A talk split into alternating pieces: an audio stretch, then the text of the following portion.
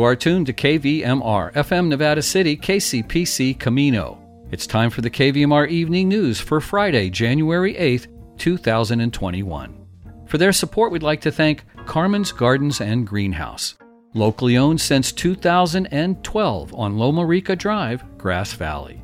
Stocking greenhouse, coverings, and components, down to earth amendments, IPM products, and more. Open Monday through Friday, 9 to 5 online at carmensgardens.com. Well, coming up after a look at local headlines and local weather, we'll bring you NPR's national news. Then we're going to talk with Nevada County Public Information Officer Taylor Wolf, who's going to tell us about increased COVID 19 testing in our area, as well as give us an update on vaccine availability in Nevada County. The Public News Service will report on reaction to Wednesday's assault on the nation's capital and we'll close out our newscast talking with Hindi Greenberg, board member for In Concert Sierra, about grants that they have handed out for musicians struggling during the pandemic. Coming up at 6:30 this evening, it's the California Report, and at 7 o'clock it's Democracy Now! with Amy Goodman. I'm Felton Pruitt. Now here are today's news headlines. On Wednesday, the United States reported 3,885 deaths, its highest single day of COVID 19 deaths. The U.S. Centers for Disease Control and Prevention warned the overall total could exceed 430,000 by the end of January. The nation's overall virus death toll is 361,123, according to data from Johns Hopkins University. In addition, the number of people who have been infected reached more than 21.2 million. Locally, 50 Nevada County residents have died from COVID 19, and we remain in a stay at home order. The greater Sacramento area's ICU capacity currently is at 9.2%. California Governor Gavin Newsom released his new budget today. It would turn a $15 billion windfall into economic relief as the state faces a rapid surge in coronavirus cases and deaths. His $227 billion plan also includes $1 billion for wildfire and forest resiliency. Since California's progressive tax structure relies mostly on wealthy earners, the pandemic has led to a strange contrast in the nation's most populous state. Many people who earn more than $60,000 per year have been able to keep their jobs because they can work from home. But the employment rate for people who earn less than $27,000 per year, including restaurant and retail workers, has dropped nearly 27% since January of last year, according to data from Opportunity Insights at Harvard University. The state has lost more than 1 million jobs compared with last year, the most in the country, yet it has collected $74.4 billion in taxes, or $13.7 billion more than it had anticipated. The result is what Nonpartisan Legislative Analyst's Office calls a one time budget windfall. Governor Newsom, together with state lawmakers, must figure out the best way to spend that money the governor has already previewed some of his proposals. After Congress approved a $600 payment for adults, Newsom said he wants to give an additional $600 to Californians who earn $30,000 or less. If approved, that proposal would cost $2.4 billion. Newsom also wants to spend more than $4 billion, he says, to create jobs and help small businesses. He wants to give schools $2 billion to help pay for testing, ventilation, and personal protective equipment, as he seeks a return to in person instruction. Newsom's proposal is just the first step in the budget process. Lawmakers must still vet his ideas and vote on them, a process that usually isn't completed until mid June so the budget can take effect on July 1st. This year, Newsom is asking lawmakers to act earlier on some of his proposals. Legislative leaders have pledged to act quickly, but it's unclear what might happen. Lawmakers are scheduled to reconvene on Monday. YubaNet reports that Nevada County's Superintendent of Schools, Scott Lay, has issued this press release Dear parents, students, staff, and community members, as we move into a new year, Nevada County schools are returning to distance learning at some sites, while others return to a hybrid in person learning. Please contact your local school for specific information on their plans. All staff and students are requested to maintain the COVID 19 protocol established at each school site. This includes daily health checks, Please stay home if you are sick, good hand hygiene, face coverings, and physical distancing. If you or your student has been exposed to COVID 19 or experiences symptoms of it, please contact your school nurse or administrator for testing, quarantine, and isolation recommendations. To help our schools achieve the goal of in person learning, the Nevada County Superintendent of Schools office will start COVID testing of symptomatic school staff starting on January 19th. This is to ensure a timely return of testing results to allow staff back in the classrooms. We have also increased our substitute teaching list in the last month to help with the substitute teacher shortage which we have faced in Nevada County. We hope these two measures expedite a safe return to the classroom. A message from the Nevada County Superintendent of Schools there, Scott Lay. Grass Valley's Briar Patch Food Co-op will raise its base rate of pay for employees by $1.50 per hour to $15 an hour. The California state minimum wage is $14 per hour. Briar Patch is a major employer in Nevada County, employing upwards of 224 people. Automaker General Motors is changing its corporate logo as it launches a new marketing strategy focused on all electric vehicles. It is only the fifth time in the Detroit automaker's history that they've conducted a major redesign of its logo since being founded in 1908. Deborah Wahl, GM's chief marketing officer, said that the new logo features the automaker's GM initials in lowercase letters with the M underlined as a nod to its Ultium battery cell platform that will underpin its new electric vehicles. GM's future plans include 30 new types of electric vehicles globally under a $27 billion investment in electric and autonomous vehicles through 2025. The Los Angeles Dodgers announced today that former manager Tommy Lasorda has died at the age of 93. He suffered a sudden cardiopulmonary arrest at his home Thursday night and was taken to the hospital where he was pronounced dead less than an hour later. Lasorda was hospitalized on November 8th with heart issues and didn't return home until this past Tuesday. He managed the Dodgers from 1976 to 1996, winning two World Series titles, four National League pennants, and eight division crowns. He was named National League Manager of the Year twice and won 1,599 games. Tweets appearing on the San Francisco Giants website this afternoon included comments saying, He was always a top tier, love to hate guy, but we all secretly thought he was pretty great. What a career. Another tweet from a Giants fan said, Rest in peace, Tommy Lasorda. You were the lovable villain in the Giants Dodgers rivalry and the perfect evangelist. Giants fans like me truly loved you for it. The weather forecast for Grass Valley and Nevada City is calling for partly cloudy skies this evening with lows around 40. On Saturday, partly sunny with highs in the mid 50s. Saturday night, a few clouds with lows in the low 40s. And on Sunday, in the Grass Valley, Nevada City area, mostly sunny with highs in the mid 50s. In Sacramento, tonight partly cloudy with lows in the mid 30s. Saturday, partly cloudy with highs in the upper 50s. Saturday night, partly cloudy with lows in the mid 30s and on Sunday in the Sacramento region, partly sunny with highs in the upper 50s. In Truckee tonight, partly cloudy with lows in the mid teens. On Saturday, partly sunny with highs in the upper 30s. Saturday evening, partly cloudy with lows in the upper teens. And on Sunday in Truckee, partly sunny with highs in the mid 40s. In Angels Camp tonight, mostly clear with lows in the mid 30s. On Saturday, partly sunny with highs in the mid 50s. Saturday night, a few clouds with lows in the mid 30s. And on Sunday in Angels Camp, partly sunny with highs near 60. That's the KVMR Evening News Headlines. I'm Felton Pruitt.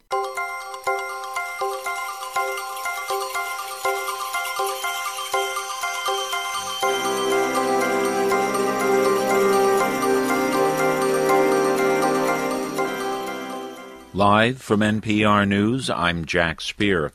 Federal prosecutors have announced charges in more than a dozen cases stemming from the pro Trump riot that overran the Capitol this week. As NPR's Ryan Lucas explains, one of those facing charges is a West Virginia state legislator. Federal prosecutors say they have three command centers running 24 7 on the investigation. They are working closely with the FBI, other federal law enforcement agencies, as well as the D.C. Metro Police Department. Prosecutors from the U.S. Attorney's Office in D.C. say they have more than a dozen cases involving federal charges so far. Among the individuals charged is an Arkansas man who allegedly broke into House Speaker Nancy Pelosi's office. Another is Derrick Evans, a delegate in the West Virginia legislature. The FBI says it is combing through tips provided by the public as it works to identify the people involved in the mayhem at the Capitol and bring them to justice. Ryan Lucas, NPR News, Washington. The Arkansas man was arrested today in his home state after turning himself in to authorities there.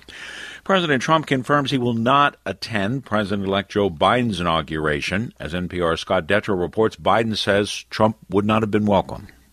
Earlier in the transition, Biden said he'd hoped Trump would attend to demonstrate the peaceful transition of power. Biden says Vice President Pence would be welcome to attend, but that after Trump encouraged a siege of the Capitol, he's glad the outgoing president will not be on the inaugural platform. He's exceeded even my worst notions about him. He's been an embarrassment to the country, embarrassed us around the world. Not worthy, not worthy to hold that office. House Democrats are pushing to impeach Trump again in his final days in office.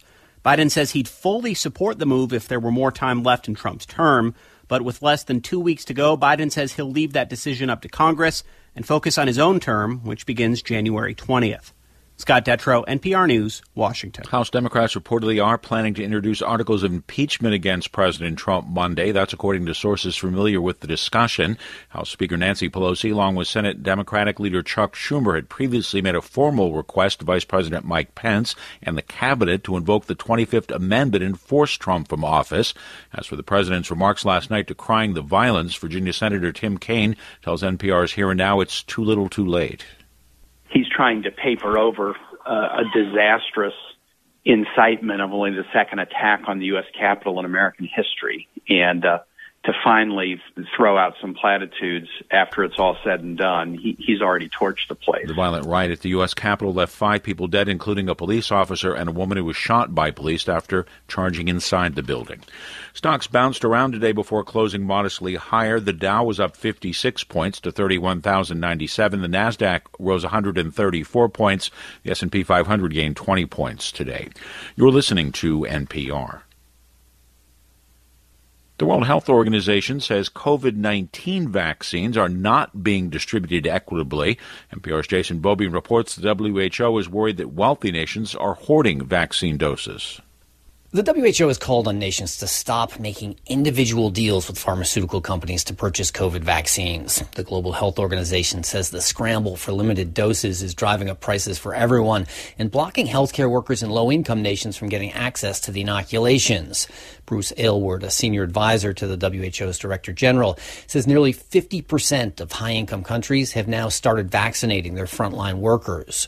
0% of the low income countries are vaccinating. That is not equitable access. The WHO is calling on countries and vaccine manufacturers to distribute the vaccines through a global alliance called COVAX, with each nation getting a portion of available doses based on the size of its population. Jason Beaubien, NPR News. Automaker GM says it intends to unveil a new marketing campaign that will include a revision to the company's corporate logo, with an increased focus on reshaping the company as a clean vehicle maker rather than a builder of gas powered pickups and SUVs. The 112 year old car maker has said it plans to roll out 30 new battery powered vehicles globally by the end of 2025. Today, GM said the new campaign will highlight the company's vision for the future. GM says it will scrap its familiar square blue logo, replacing it with a lowercase GM surrounded by rounded corners. Crude oil futures prices closed higher, oil up a dollar and forty-one cents a barrel today in New York. I'm Jack Speer, NPR News. This is the KVMR Evening News. We're talking with Taylor Wolf, the Nevada County Public Information Officer, who has some good news about some increased testing possibilities for the residents of Nevada County. So, what's the new news, Taylor? Yeah, we are excited to announce that we are adding more testing availability to our Grass Valley testing site which is located at the former Summer Times location at 231 Colfax Avenue. We moved it about a month ago, and it's right around the corner from our previous location. So we are now operating COVID 19 testing six days a week rather than five, meaning we're adding Saturday days and 165 more tests uh, weekly. And this ends up being an increase of about 15% to our previous testing capacity. So, good news all around. Testing is available for anyone, whether or not you have insurance. Uh, but we do like to remind people to pre-register and schedule an appointment at LHI period care slash COVID testing. If you do not have access to go sign up online, you can call one eight eight eight six three four one one two three. or get assistance through 211 Connecting Point at 1 833 dial 211. Now, in your initial press release, you said there were appointments open for tomorrow, but are those going fast? You know, when I looked around 10 a.m. this morning, there were still a lot of appointments available. Um, so there very well may be appointments available for tomorrow. So if maybe you are a close contact of someone who has tested positive for COVID 19, or maybe are symptomatic or have been close to someone who has shown COVID like symptoms, that's a great idea to go get uh, tested. Again, that website is lhi period care slash COVID testing, and we will be open Monday through Saturday now, 7 a.m. to 7 p.m. And I think we should remind listeners too that the um, testing does not relate to the stay at home order. The reason we have a stay at home order in Nevada County is because of our ICU capacity. It's not about how many people test positive. That is correct. It is exactly related to our ICU capacity, um, which is sitting uh, well below currently today, uh, that 15% mark that the state looks at. And it is an essential service too, so we make sure it's very safe within the testing facility and have it available uh, for people as needed as they get symptomatic or have close contacts um, or feel that they need to be tested. So, once again, if you want to get a test, what are the phone numbers? It is one eight eight eight six three four one one two three, or going online at lhi period care slash COVID testing. So, Taylor, where can people get information about the vaccine locally? Yes, thank you, Felton. I'm really glad you asked this. I know people are eager and ready to find out more information. Uh, we've been talking a lot about the vaccine allocation and distribution throughout our county as a light at the end of the tunnel. Uh, so people are encouraged to bookmark and go to our website, mynevadacounty.com slash coronavirus slash vaccine.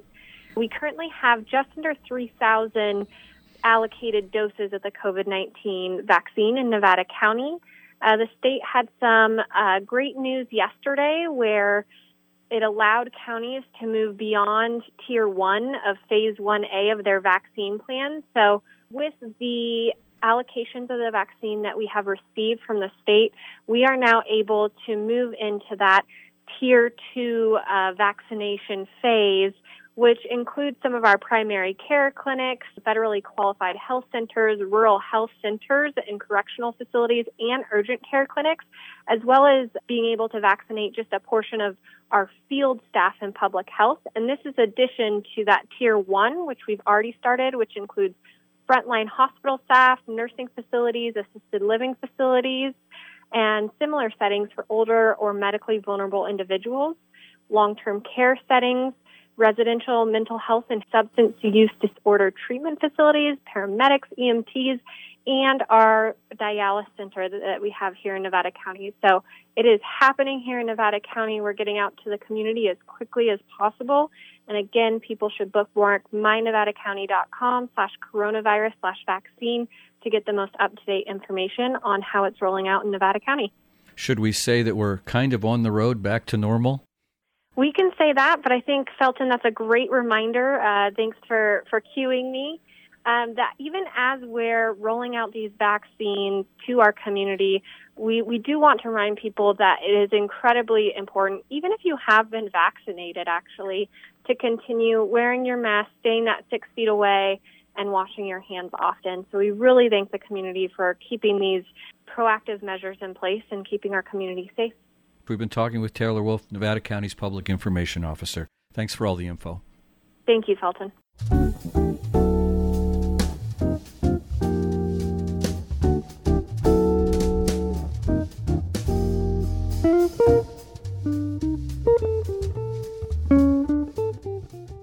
You are tuned to the KVMR Evening News. Next up, the Public News Service has a couple of reports about the attack on the Capitol this past Wednesday. Civil rights advocates say the police response to a violent attack on the U.S. Capitol by supporters of President Donald Trump was in stark contrast to responses to peaceful civil rights protests. Pro Trump rioters easily breached barricades and forced their way into the Capitol building itself on Wednesday, ransacking offices with impunity for hours before being forced to leave the building. Reports have said the rioters got inside because U.S. Capitol Police were outnumbered and overwhelmed. But according to Mara Verheyden Hilliard with the Center for Protest Law and Litigation, peaceful civil rights protests have been confronted by massive and often violent police response. When confronted with an actually violent mob that they knew was coming, they fell back. They did little to try and stop them from entering. Chief Steven Sund, head of the Capitol Police, has defended the response, saying officers acted valiantly when faced with thousands of individuals involved in violent, riotous acts. Video from inside the Capitol does show rioters violently confronting police who do appear to be overwhelmed. But Verheyden Hilliard points out that other videos tell another story. There's a lot of images circulating now that show police taking selfies with the white supremacists who entered the Capitol, who besieged it and them opening up and very calmly stepping back from barricades. Shad's Capitol Police have dressed in full riot gear to confront peaceful anti war and civil rights protests, but wore soft uniforms as thousands of violent rioters approached. Verheyden Hilliard notes that federal prosecutors and the FBI are convening grand juries to pursue federal riot charges against racial justice demonstrators while rioters who stormed the Capitol were allowed to walk away. It demonstrates the falsity of the criminal justice system because it makes it clear that they are using these laws to target the social justice movement that has nothing to do with quote unquote law and order. House Speaker Nancy Pelosi has called for Sund to resign, and late Thursday it was announced that the chief would leave his post January 16th. For Public News Service, I'm Andrea Sears. People across the country were shocked by the crowd that forced its way into the U.S. Capitol this week, but followers of the far right movement say there were warning signs leading up to the attack. Travis McAdam with the Montana Human Rights Network says far right groups have been mobilizing in protest of COVID 19 safety measures. A lot of times in those crowds, you had these armed contingents of militia members and other anti government groups. And that started out pretty early on in the pandemic. The Montana Human Rights Network has been following groups such as People's Rights, which began last year and is predicted to have about 700 members in the state. On Wednesday, about 100 pro Trump supporters held a peaceful rally at the Montana Capitol. McAdam says it's become normal to see armed paramilitary people at protests over the past year, but the siege on the U.S. Capitol could jolt folks awake to the fact that this shouldn't be normal. Sometimes because folks can feel like, oh, you know, what's happening in my community is happening in my community and sort of exists in a vacuum. It's important to understand that those dynamics were playing out all over the country. McAdam says a lot of the healing of the country's divisions can start locally. It tends to be much easier to start conversations with your friends and neighbors and to try to find those areas of agreement and those underlying values that people can support. For Public News Service, I'm Eric Tegethoff.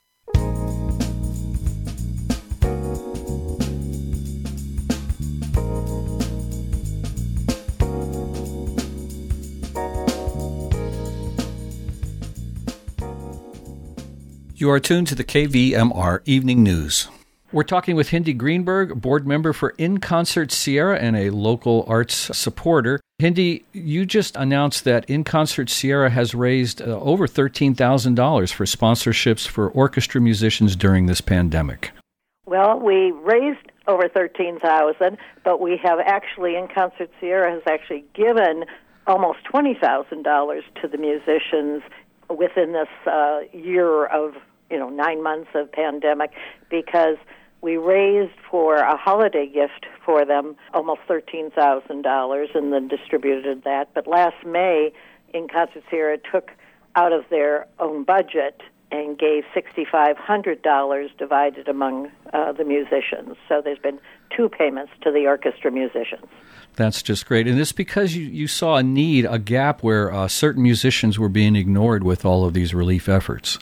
Well, it's, it's not just ignored. We we know that you know the arts in general have been hurt terribly by the pandemic. I mean, so many people in every field and arena have been.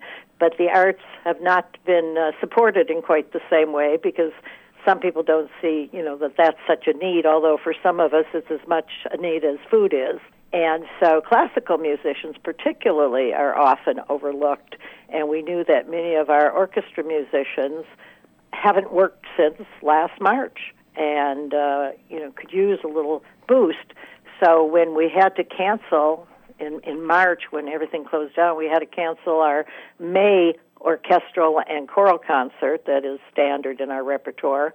And so we, the board made the decision to pay those particular orchestra musicians a sum to help tide them over. And then when it came towards the holidays, we thought, you know, a lot of these people still aren't working. So we did a fundraiser and asked people in the community, among our donors and sponsors, et cetera, to sponsor each one a musician.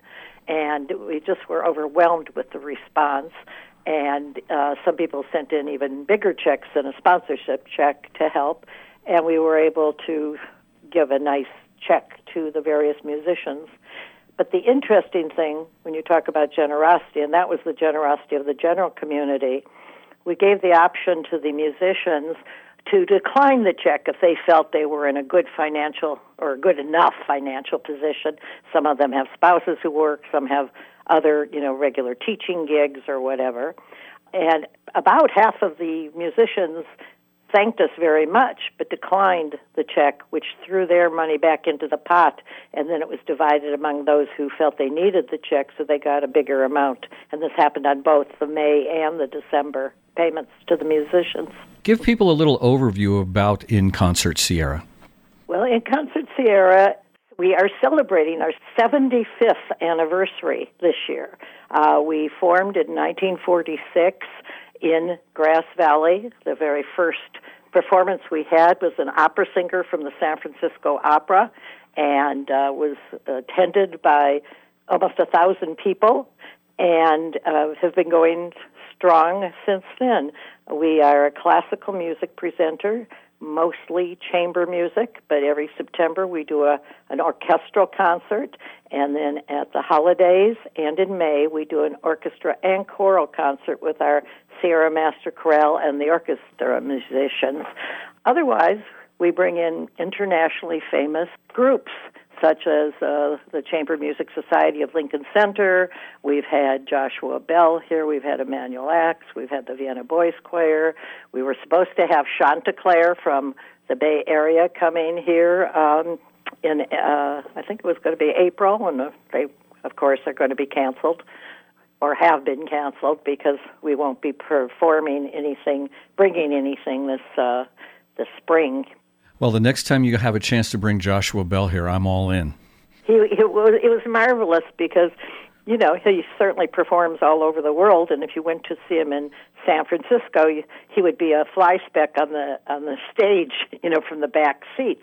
Whereas we uh, rent the Seventh Day Adventist Church because they have such beautiful acoustics and there were 500 people there. So if he, you know, would have brushed the sweat off his brow very vigorously, it would have splashed on the person in the back row. What does In Concert Sierra have planned going forward into 2021? How are you guys going to cope? Well, we're so far talking about the possibility of uh, starting in September, depending on what you know the state mandates and the comfort of our audience. We're going to do a, a poll of our audience to see what their comfort level is. And of course, the state mandates will hold sway. And if so, then in September we'll start with our normal orchestral concert and then go for there, uh, from there. But fortunately, we have an executive director, Julie Harden, who is a very good budgeter and very frugal money manager.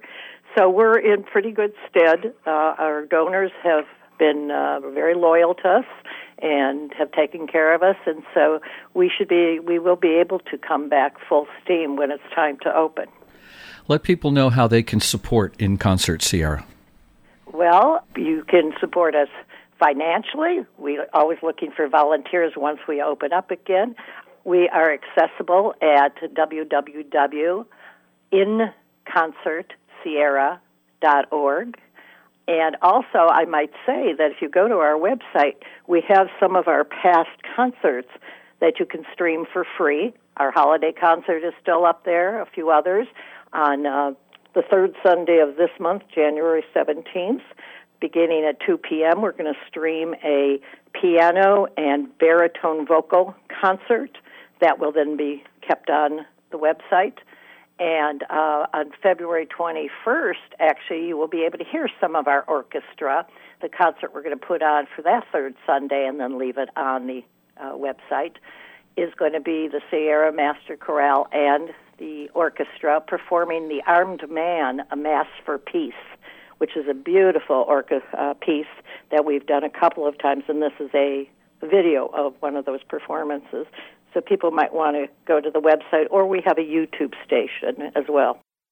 We've been talking with Hindi Greenberg. She's been a, a mover and shaker in the arts community of uh, Nevada County for quite a long time, and you are a board member for In Concert Sierra. We thank you for sharing all this information with us, Hindi. Well, thank you very much. Well, that's going to do it for our newscast for this evening. The KVMR Evening News is produced by Paul Emery Audio. For their support, we'd like to thank SYRCL's Wild and Scenic Film Festival. Online January 14th through the 24th, a virtual experience this year with over 100 environmental and adventure films, filmmakers, activists, workshops, and more. Wild and Scenic Film Festival.org. Well, coming up next, it's the California Report, and at 7 o'clock, we bring you Democracy Now! with Amy Goodman. I'm Felton Pruitt. Have a safe and fine weekend.